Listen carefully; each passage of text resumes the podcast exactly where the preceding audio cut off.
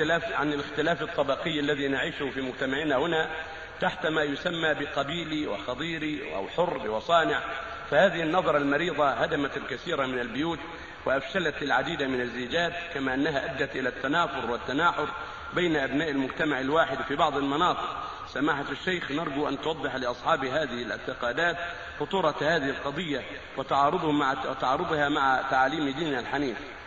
هذه الأمور ينبغي للمجتمع الإسلامي أن يتجاوزها وأن يرفضها وأن يتركها لقوله جل وعلا يا أيها الناس إنا خلقناكم من ذكر وأنثى وجعلناكم شعوبا وقبائل لتعارفوا إن أكرمكم عند الله أتقاكم. والنبي صلى الله عليه وسلم وأصحابه تجاوزوها وضربوا للناس أروع الأمثال في هذه المسائل. فزوج عليه الصلاة والسلام فاطمة بنت قيس وهي قرشية على أسامة بن زيد وهو عتيق. وتزوج أبوه زينب بنت جحش وهي أسدية وأمها عمته عليه الصلاة والسلام. ولما طلقها زيد أخذها النبي صلى الله عليه وسلم وزيد مولاه عتيقه وكذا بلال تزوج زهرية أخت عبد الرحمن بن عوف وهو حبشي عتيق.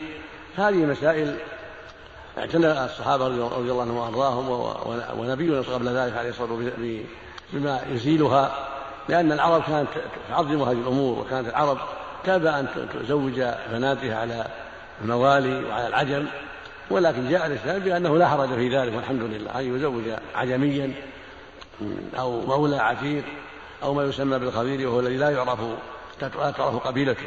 من اصطلاح الناس هنا في نجد وفي بعض الجهات أن الذي لا تعرف قبيلته هل هو تميمي أو قحطاني أو قرشي أو كذا يقال خبيري فإذا عرفت قبيلته قيل عربي. والمولى هو الذي يعتق يكون عتيق والعجمي هو الذي ليس من العرب من الروم أو من فارس أو من الأتراك يقال له عجمي. والذي جاء في الإسلام أنه لا فرق بين هؤلاء إذا استقام الدين. فإذا زوج العربي من من التركية أو من الرومية أو من الفارسية أو غير ذلك مع مع استقامة الدين فلا بأس. أو تزوج عتيقة قد كانت مملوكة معتقة. أو تزوج ما يسمى خضيرية أو الخضير تزوج قرشية أو ما أشبه ذلك كله لا بأس بهذا. إنما المهم التقوى والإيمان. كما قال عز وجل يا أيها الناس إنا خلقناكم من ذكر وأنثى وجعلناكم شعوبا وقبائل لتعارفوا. لكن بعض الناس قد يتأذى بهذا لأن جماعته وأقاربه يأبون عليه ذلك ويقولون لا. فإذا كان يحصل عليه مضرة فلا مانع من أن يمتنع من ذلك حتى يزوج من العرب إذا كان عربيا.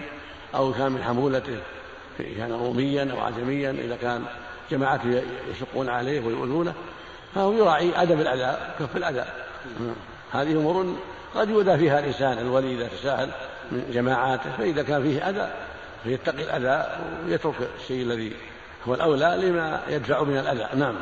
ويطلقها إذا كان قد زوج عنها هذا عدم التطليق شيء آخر. آه. إن تسامحه ولا يرجع المحكمة. أيوه. لكن في بعد الأمر. يعني